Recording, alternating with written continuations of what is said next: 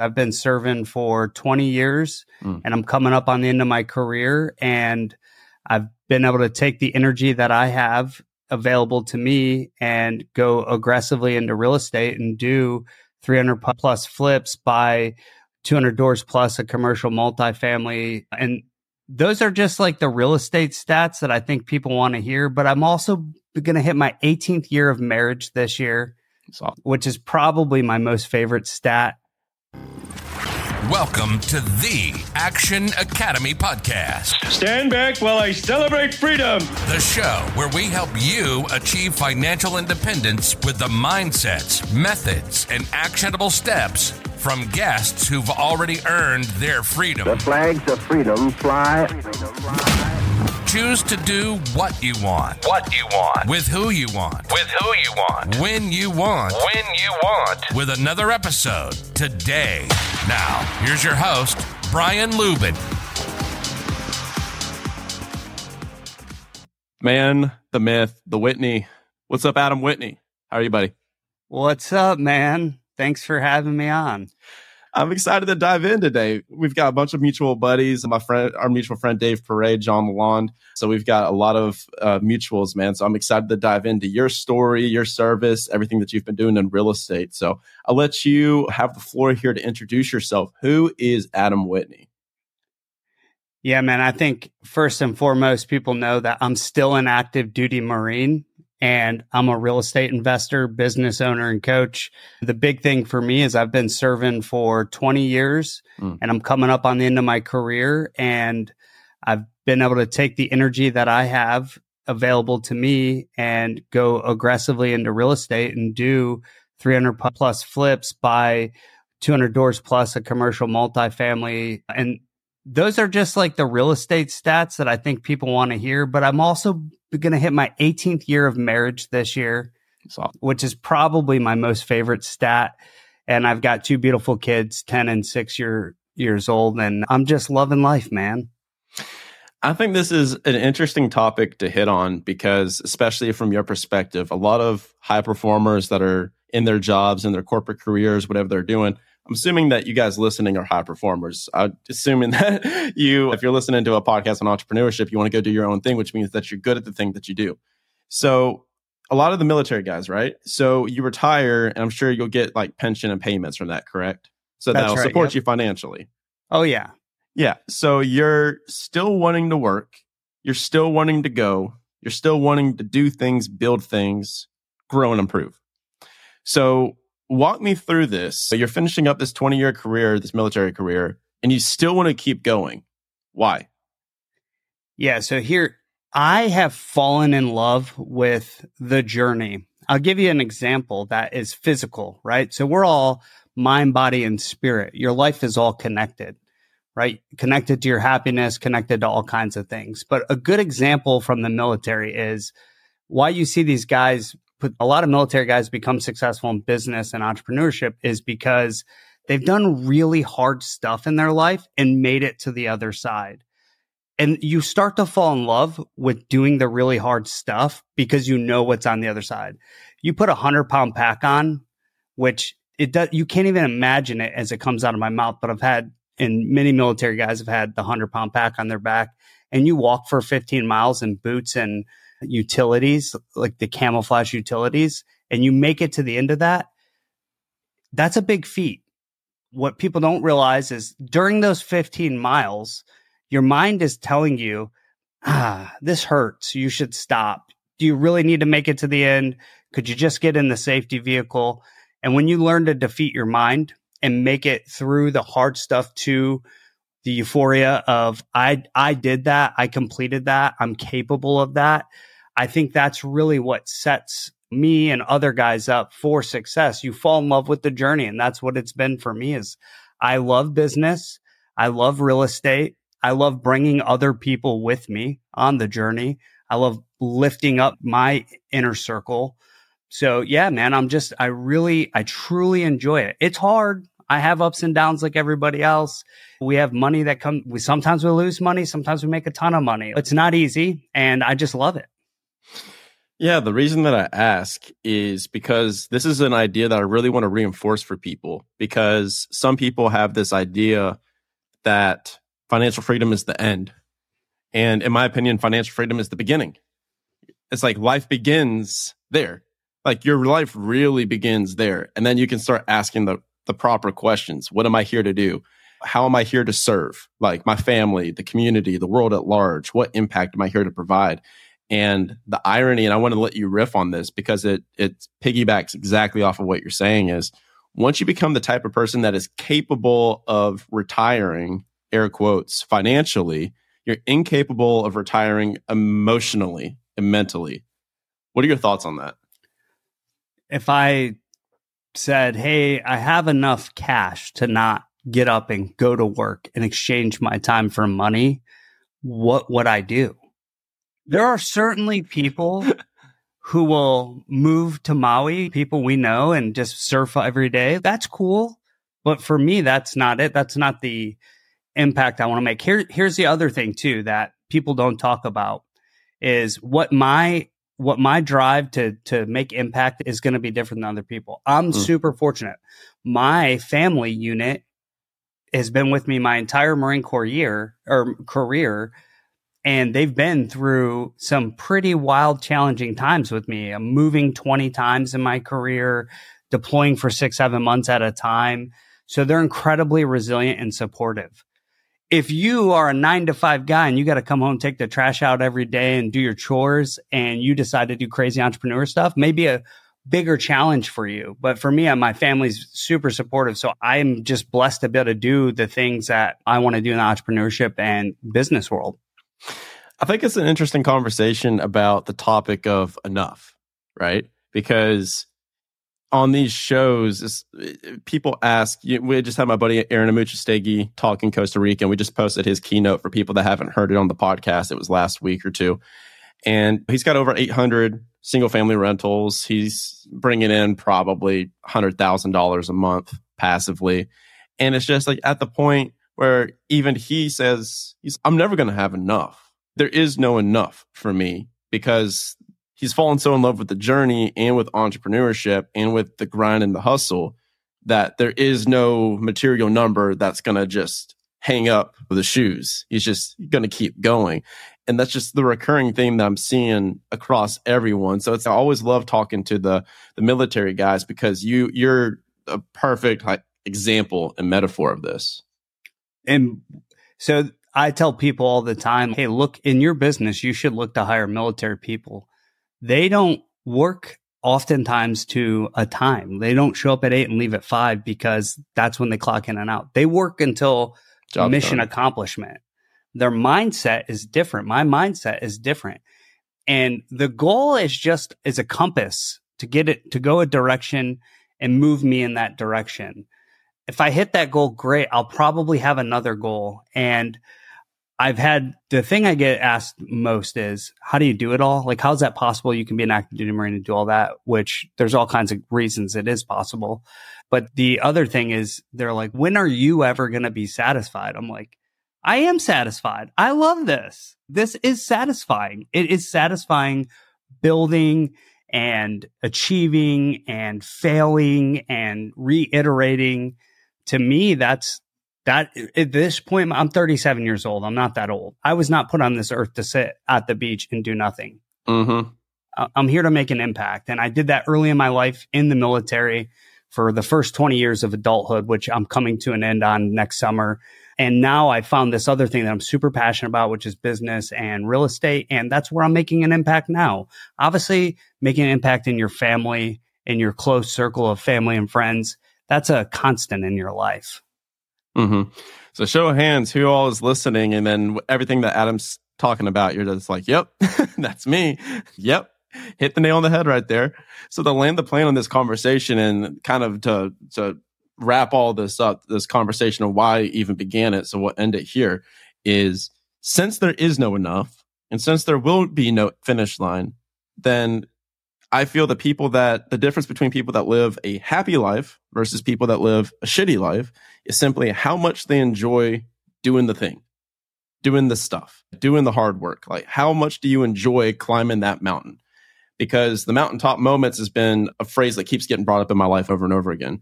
And I've been talking about it to where we always are searching for these little peak Instagrammable moments where it's, I got the promotion, I did the thing, I quit the job, I became a millionaire, hired my first employee, whatever have you. And we're addicted to these moments, but they're so short-lived. And do you have any examples of these? I'm sure you have hundreds. Yeah, tons of examples in the military and out of the military. But the one that's the easiest one is like when you become a millionaire. There's no mariachi band. Oh, there's no band. It's what the hell? One day the bank's, I need a personal financial statement, and you do it and you're like, huh, oh yeah, I'm a millionaire. And then you submit it to the bank and then it's a fleeting moment. Literally in 2 seconds, it's gone. It's irrelevant. Yeah. But 2 or 3 years before that, you were like excited about becoming a millionaire. Now you're just excited about something else. So I think that's a big one. One other interesting thing is we're in this time where information is available about anything to everyone. And you have a huge influencer community, which is both powerful and good, but also can affect and influence people in a negative way. Mm-hmm. And what they do, what we see is people create these dichotomies, right? Like you have on one side, you have the hustle, grind hard side. And then on the other side, you have the like Mr. Money Mustache type, like retire, drive frugality, the Prius.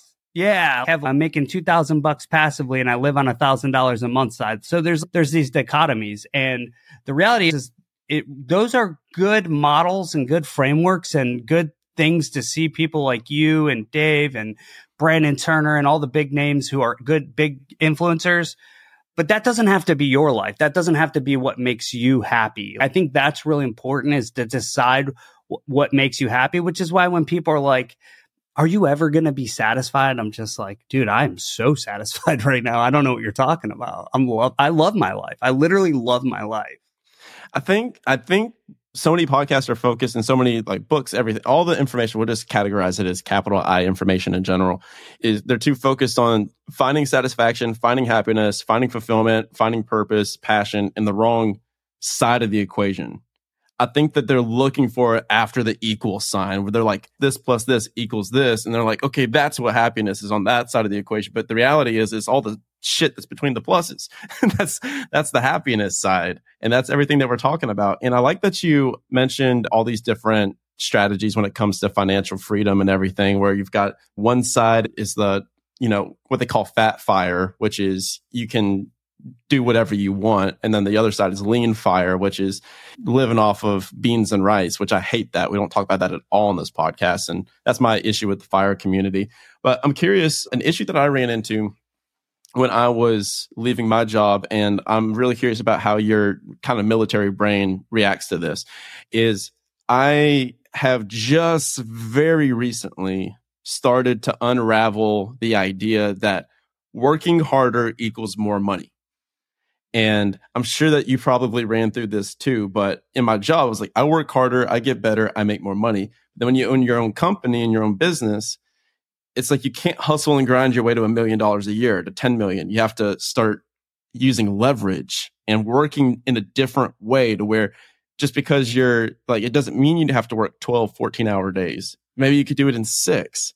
I'm curious about your journey through this of becoming a business owner after being a high performer in the military, because that same lesson and friction there applies to people that are high performers in whatever they're doing. Yeah, I think there's a capacity for all humans, right? All humans have a capacity. Some have a vast capacity and some a much more smaller capacity. And when you're talking about building a business, typically relatively complex, right? Every business has like a marketing and sales component, an operations component, and an HR and a finance component, regardless of industry. And those are different widgets inside of a business that need to be built out and operate in a seamless fashion. So with like, you can't do all of those. You mm-hmm. can for a short period of time, with duct tape and bubble gum, but eventually, in order to build it like a legitimate business where it's actually operating and you're not sitting in 12 different seats, you've got to leverage people. So you have time, money, and people. Those are your three resources for leverage. And oftentimes that's what's required. So for me, being in the military, like, we're heavily leveraged. We operate on a 3-to-1 leader to lead ratio. What that means is, Brian, if you're in my company and I'm the company commander, typically about 200 people in it, underneath me, I have 3 to 4 subordinate leaders. And underneath you, you have 3 to 4 subordinate leaders. And underneath them, they have 3 to 4 subordinate leaders. And this goes all the way down to the 4-man team, from the 200-person company down to the 4-man team. Think about how leveraged that is, right? You as a business owner, you as a commander have only so much capacity, right? So I only have 4.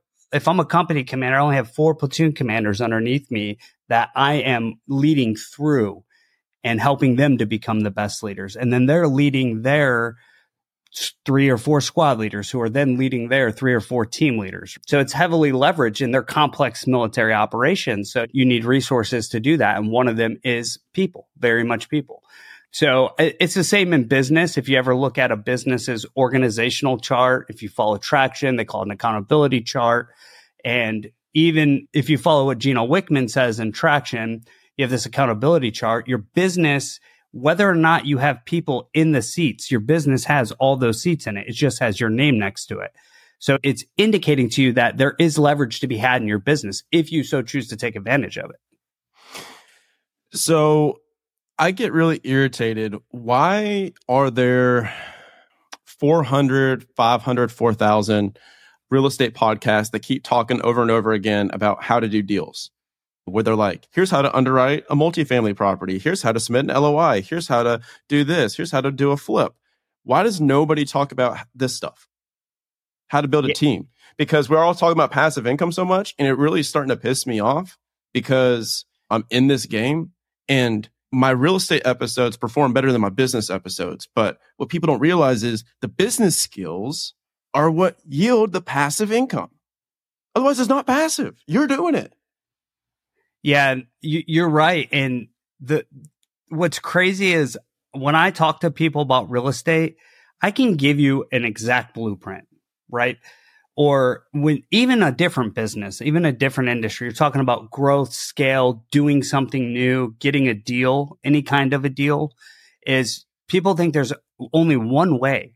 The reality is making a deal happen requires a certain level of creativity in a lot of different cases. And all of the deals we've transacted, almost no two are the same.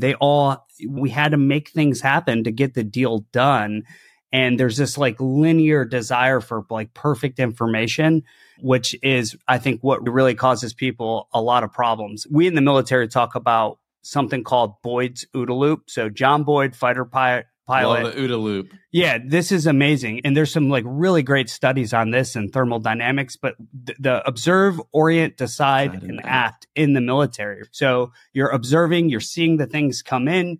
You're orienting on it based on your heuristics, your upbringing, your experience, your skills. You're making sense of that information based off of what you know. And then you're making a decision, and then you're acting. You and I both know the people who are winning in business and real estate and a lot of these things are action takers. Now, we might take action and mess it up. We also have to have a little bit of craziness in us so that fear doesn't stop us from acting. But the point is, you go through the OODA loop cycle. Okay, I now just took action. It didn't go well. My orientation has changed because now I have a new experience. So now I'm observing again. I'm iterating smarter, deciding and acting again. So taking action. People think this is a tagline on these podcasts, and I've heard you say it multiple times, like the action takers, man. This is the Action Academy, right? You've got to take action. You will make mistakes. That's okay. It's okay to do that. So I don't know if I took you in a way different direction there, but I'm fairly passionate about decision making and actually taking action. No, I love that. And there's this quote that is like one of my favorite quotes right now, because it plays perfectly. I think I'm going to make like merch with it, but it's vision without action is a daydream. Action without vision is a nightmare. So that plays perfectly into what you're talking about. And I actually have, it's not a cool story, but it's a story that it implements exactly what you're talking about. It like shows exactly what you're talking about. So I learned about the OODA loop when I was traveling in Italy. And when I was forgetting what book it was in, but I was just like, "Ooh, what a cool feedback loop," because we need some type of framework in order when we do take an action or we get smacked in the face, because that's where the OODA loop came from, is fighter pilots. So when you're in a dogfight, you need to be able to orient and move left. Otherwise, it's like life or death. So you need to be able to have a framework so you can operate really fast and adapt to changing environments. So I remember I read that. I was literally at breakfast. I was drinking a cappuccino. I went back to my Airbnb. Airbnb host does not live there. I do not have the key to my Airbnb. I left it inside the Airbnb in Milan. And I was like, I can't get into my Airbnb. And there's no one that's going to come and get me in this Airbnb. And then I immediately started freaking out. I was like, there goes my day. And it's just, this is just such a small example. But then I had just read about the OODA loop in real life. This is a real life example. I said, okay, hold on a second. Let's observe. Let's orient. Like, all right. So do I need to freak out about this? Does this need to derail my day? And then I was like, no, okay. Did I even lock the main door? I don't think I did. So I was like, if I just wait here, somebody will probably walk in or out of the main door and I can get into my apartment. And sure enough, like a minute later, somebody comes out the door. I'm able to go in again in my apartment. So perfect. This is a cool example. It's such a small thing, but that's relatable in real life to where in business, it's that one thing that pisses you off. Like maybe in the beginning, it'll derail your week. Then it derails a day. Then it derails an hour. Then it derails, I've got it down to about 5 minutes. Right? Yeah. And so that's a really cool muscle to build. And that's exactly what it is. It's a muscle, right? Yeah, absolutely. I mean, I think that it's so important. The people that you see on social media, on TV, this is what's influencing your life. But these people are doing that. They're iterating. They're making decisions. They're making mistakes. They're getting better. One other thing that Boyd said in his, if you read his book, it's called Boyd, the Fighter Pilot. Oh, sweet. I'm going to read it. He talks a lot about, he was almost anti-institution, anti-corporate, right? And he basically said, you can either be or you can do. He could have continued to get promoted climbing the corporate ladder, but he couldn't get done what he wanted to achieve. So he decided he was going to do, and he would sacrifice the ability to become a general officer because he wanted to make this massive impact, which he did, not only in the Air Force and the fighter pilot world, but in all of the Department of Defense. And we come in conflict with this a lot because we're on podcasts, we're on social media, and it's evil. It fills your ego. It just fills your ego up, and you start to want to be. But really, those who have done become anyways. And they get further because they're focused on doing the thing that makes them happy, that makes them money, that they enjoy doing. And they're not worried about all the noise. So I really like that part about what John Boyd said, too. Okay, I'm 1000% buying that book. And another context to that, it doesn't really... So there's be versus do. So then there's another concept called being energy versus doing energy. And it's funny because it's the inverse of what you're talking about. So I 1000% agree with that, with what you said. But with being and doing energy, it ties back to my point in the very, very beginning where I asked you, with that guy that's a hard guy or girl that's a hard charging corporate worker coming out, it sounds like the military, you guys had a better training, obviously, on operating as a team, operating as a unit. But in corporate, there's a lot of bloat. And a lot of unnecessary, I don't know if anyone can name a manager that's really necessary, where they're like, oh, okay, like this person has got a very crucial role in my company that's working a corporate job right now. And so when you leave, you're just used to acting your way, like doing a lot of doing energy. You just go, okay, I'm just going to burst through these walls. But then for me, a pivot that I've had to take recently this last year is we're so busy doing that we never take time to just be. And then that's where that being energy comes, where you do slow down, and it's actually advantageous because then you're like, okay, let me pause for a second and start asking these questions. What am I actually doing here? So when we're talking about like orienting, people forget that part.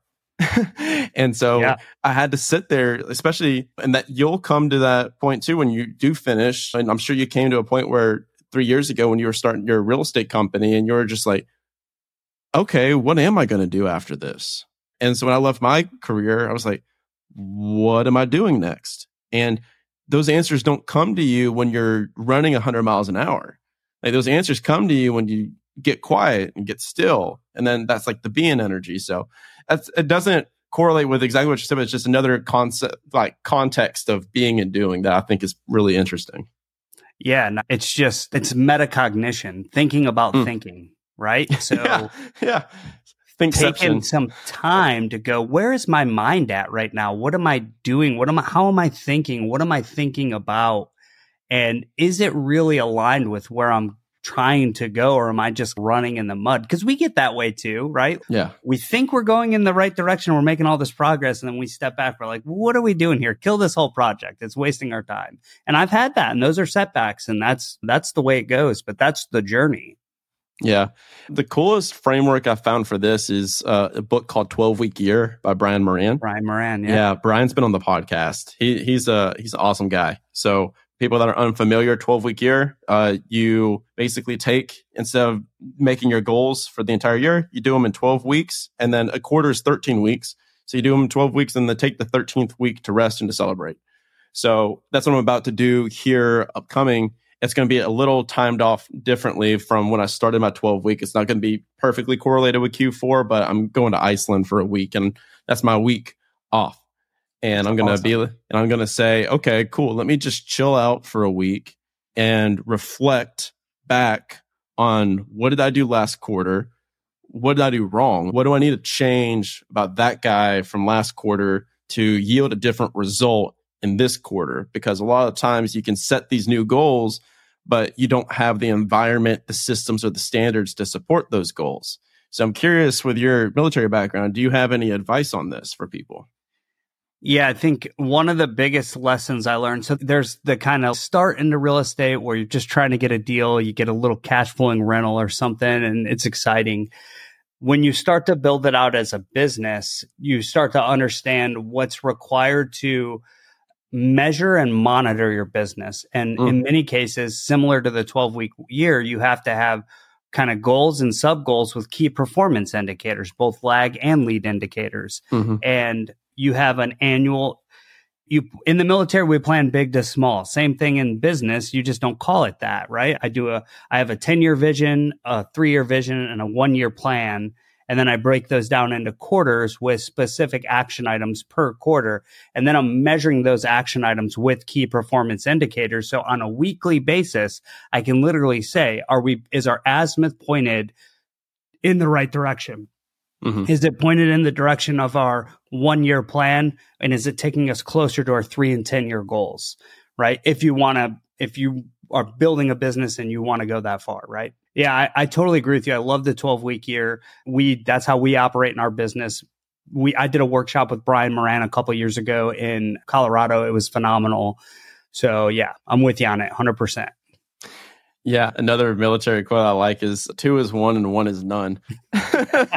So that's been something I've been actively doing right now too. My business coach, sometimes you go months and months with a coach, and then you're starting to wonder, okay, what am I getting out of this? What are we working towards here? And then all of a sudden that one thing comes up and you're like, oh, there it is. That's it. That's why.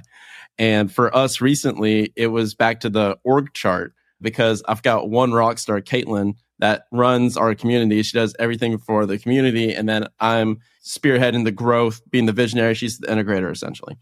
And so my coach was like, what happens if Caitlin gets sick? And I was just like, I don't know, thoughts and prayers. Like we get 1,000-man prayer circle going. It just starts like going after it. So I was like, uh-oh. That's a hole in the org chart bench positions. So it's who do we have as a backup here just in case something goes wrong? And that's worst case. Best case, they're there for support. So that was something I didn't even think to plan for. So now we're actively hiring for another executive assistant role to fill that. Has there been any instances in your business that you can think of where you've started seeing these gaps in your org chart, or any advice that you can give to people on org chart formation? Yeah, I think when you're starting and you're hiring at first, number one is you're hiring what your business needs. So you're looking at two things. Like if you've ever seen the elevate and delegate charts, what am I good at and love doing? What am I good at and don't love doing? What am I bad at and love doing? What am I bad at and don't love doing? You need to know yourself first. And then you look at your business and go, where are my choke points? Like, who can I hire today to move the revenue forward, to move whatever it is forward? And for us, I saw that in sales specifically. It's super hard to hire good salespeople. It's super hard to keep good salespeople. And then it's really hard to build an entire sales team, which in our real estate business where we do marketing to find off market deals, that's part of what we do. Yeah. At one point I had a salesperson, and if that person's not producing, the business isn't eaten. That's a scary place to be. So I had to go and find a who. We use a hiring method that really comes out of a book called Who by Jeff Schwartz or something like that. It's called Who. It talks to you about exactly how to hire, the different interviews you should do, and what kind of questions you should have. So we've implemented that. We've also implemented another, like we have a Culture Index survey, which is like a personality profile, lets us know that we're getting the right profile for the right seat. Say more on the Culture Index. Okay, Culture Index. Culture Index is a company that you get an executive advisor, and it has this metapsychological type personality test. It takes 15 minutes, but it has these profiles that are specific to you. It's set when you're 12 years old, and you might have a sales profile with, if we're talking about DISC, which most people know, low detail, high I, high D, right? Mm-hmm. So you might have a sales profile. Culture Index more dialed in, more accurate. If I try to put you in a transaction coordinator seat where you're doing mundane stuff, detail-oriented stuff over and over, your resume could look good. You could interview well for that. But if your personality profile doesn't fit that, you won't stay in that position and you won't be happy. I want you to be doing your best work in something that you're tailor-made for. So Culture Index is a tool we use for that. So we use that tool on the front end to screen people, get the right personality profile. Then we take them through multiple interviews. And if it's sales, we're going to do role playing and stuff like that just to see what their capability is. And then we're hiring them into our company with good 1-2 week onboarding and a good 90-day plan. So I'm asking this because I'm literally in real life. That's why it's adorable that I thought that I knew things before I had a business. Like, I was reading the books and I was just like, oh yeah, this makes sense for sure. And I ran this podcast for a year before I actually ran a business. And it's funny because you're saying this, and I'm like, the call I have after this, what I'm emailing right now to push back 10 minutes so we could talk a little bit more about this, is literally an interview for my executive assistant. So I'm going to do the thing that we're talking about right now on this podcast in 10 minutes. So is Culture Index, is this something that you can do one-off a la carte? Or is this something that's an entire... It's you hire them and you pay for their system on an annual basis. And then you go through the training. If they're watching this on YouTube, you can see it's pretty extensive. You can see that's like that's a whole binder. Yeah, it's a whole like understanding how to read the personality and who somebody is so that you're hiring the right person out. It will tell you. It's if you're the Alabama football coach and you're looking for a running back, you got to be 6'2", 220 pounds. It's not going to tell you what their character is like, what their ethics are like, what their skill sets are like, but it is going to tell you if they're 6'2" and 220 pounds. Are they the right fit for that position from a personality perspective? The rest of your hiring process is going to tell you, looking at their resume, have you jumped around from jobs? There's a whole myriad of good and great questions. And when we interview, we go way back. We ask questions like, tell me what you were known for in elementary school. Mm. We ask questions like, who's the person you most admired when you were a kid and why? And the reason we ask that question is because if I say to you, Brian, I really admired my father. He worked incredibly hard. That tells you what they value. I value hard work. Me personally, I value hard work. I'm talking to you about my father and what I thought was amazing about him. But really what I'm telling you is I value hard work. So when they answer that question, it gives you insight into who they are. Wow. Okay. Are there any other surveys or assessments outside of DISC? I know DISC, so I'm already submitting them through DISC profiles. Yeah. Are there any other assessments that are a la carte, like one-off, that you can put them through that you would recommend? I don't know about one-off. Obviously, DISC is there. DISC is pretty good. It'll get you in the ballpark. I think that's valid. I do know Predictive Index is another one that's better than DISC. Not quite as good as Culture Index, but still very good. How much is Culture Index?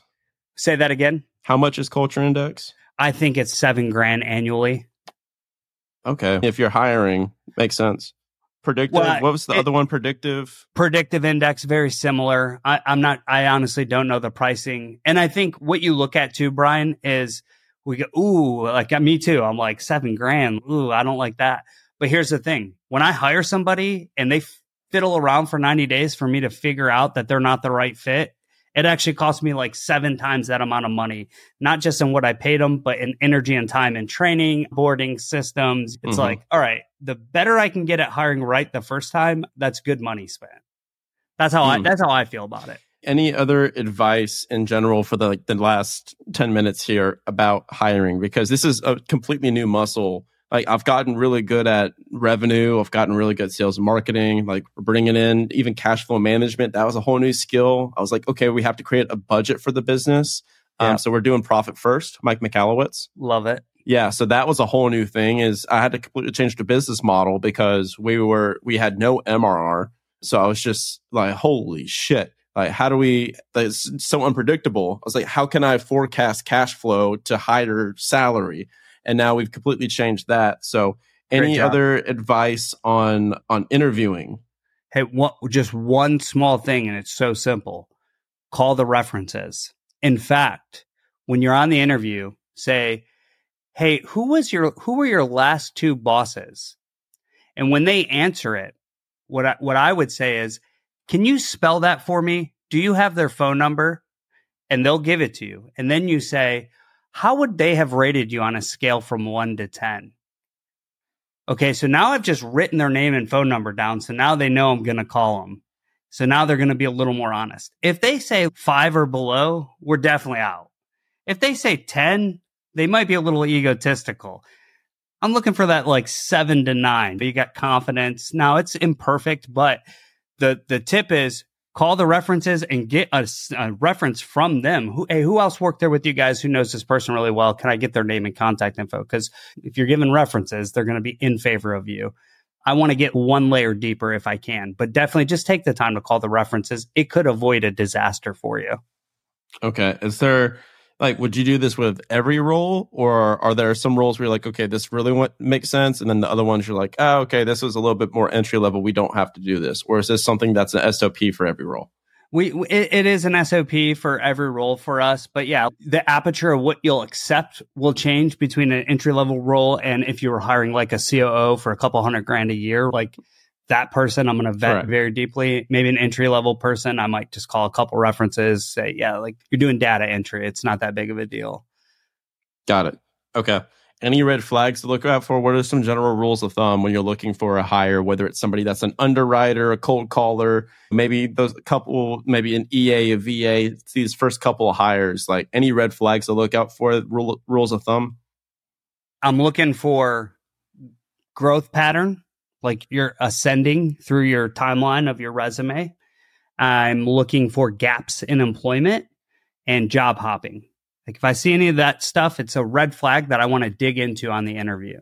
If I see you are in 5 jobs in 2 years, it's okay. Something's going on where that didn't work out. I need to dig into that and figure out why that didn't work out for you. Why were you in 5 or 6 jobs in 2 years? It could not be a bad thing, but it could also be this is a job hopper and you're just another stepping stone on the hop to the next job. Any other books that you'd recommend on hiring? I think honestly, I'm a less is more guy. I love the Who book. It's Sweet. Very tactical, like Traction, right? Traction's a great playbook. The Who book, literally whole blueprint for hiring, questions to ask, the whole 9 yards. It's wonderful. The irony, looking back on my career right now, is, as we wrap this up, is they kept trying to promote me to sales manager. And I saw how miserable of an existence that was. And I was just like, there's no way in hell you're going to make me a sales manager. And I told them no for 3 years. Nope, not going to do it. You're not going to have me sitting in this office all day, like doing nothing and just having all of my like compensation based off of other people, because I was not to that point yet. And the irony is now I wish that I would have gotten a little bit of hiring experience in my W-2. Yeah. Because this is a brand new muscle that I have to build. That's like a standard shortfall of sales, though. Oh, crap. Brian's the killing it in sales. We should make him the sales manager. Does not translate. Doesn't translate. You could do it and you would be successful because of who you are. But that you're good at the thrill of the deal, closing the deal, like making the deal happen. That's what you live for. And I put you in this, kind of goes back to that last example. I put you in this administrative role and you're like, dude, this sucks. It's only a matter of time before you're on to the next thing.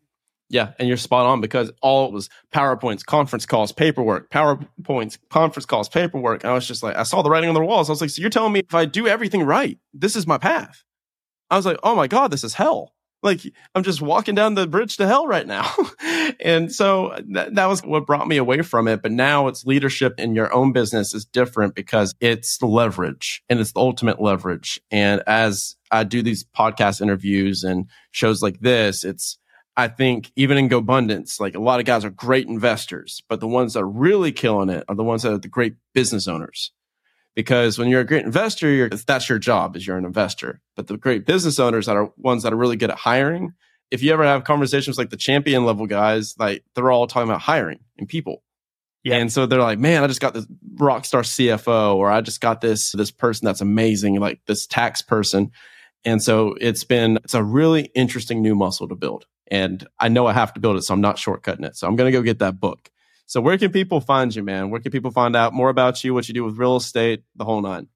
Yeah, you just go to Instagram, official Adam Whitney, Facebook, LinkedIn. I'm on all the standard socials. So come find me. Let's chat. I love helping people any way I can and hopefully serve your audience. My dog made a cameo. If you heard my dog barking, I don't know if you could hear that. That's all pretty good. Pumped. Yeah, man, I appreciate you, though. This is the Action Academy is amazing. And just one real cool thing is we all start off and we find these groups and we start listening to people like you, Brian, and we're just inspired. And we think, man, that's crazy. I can't even imagine being there. But really, you, me, any of these people that you see on here were where you are today. And what they did was they found a way to get into a community, into education, or they just learned and they took action. And I'm proof that it works. Brian's proof that it works. There's all these. It's just crazy that it's real. It's real. What I'm saying is it's real. So yeah. I love what you're doing, man. I love the Action Academy. I love all your stuff. So I appreciate you. Thanks, buddy. It means a lot. And guys, like, this is why you do it. If I would have just read the book, like Who, yeah, it could tell me the stuff, but I'm not able to talk and say, hey, Adam, like, what do you mean? You like call the references. Okay, here's where this went wrong. Here's where that went wrong. It's all people. So I'm always able to ask people questions here. So that's my job now, which is amazing. So Adam, thank you so much for coming on, buddy. Awesome, brother. And with that, it's been Adam Bryan with the Action Academy Podcast. Signing off. Interview time, baby. Hey, real quick, if you're still listening to today's episode, I'm assuming you got value from it. So I need your help specifically. My 2-year vision with this show is to help over 1 million people do what they want, when they want, with who they want, and I can only do that with your help. There are 2 main ways that a podcast grows. One is through ratings and reviews, and the other is word of mouth. If you could please leave me a 5-star rating and a review on Apple Podcasts and Spotify, as well as send this to 1 or 2 friends that you think would get value from it, we can reach the people that we're looking to reach. Thanks in advance. Talk tomorrow.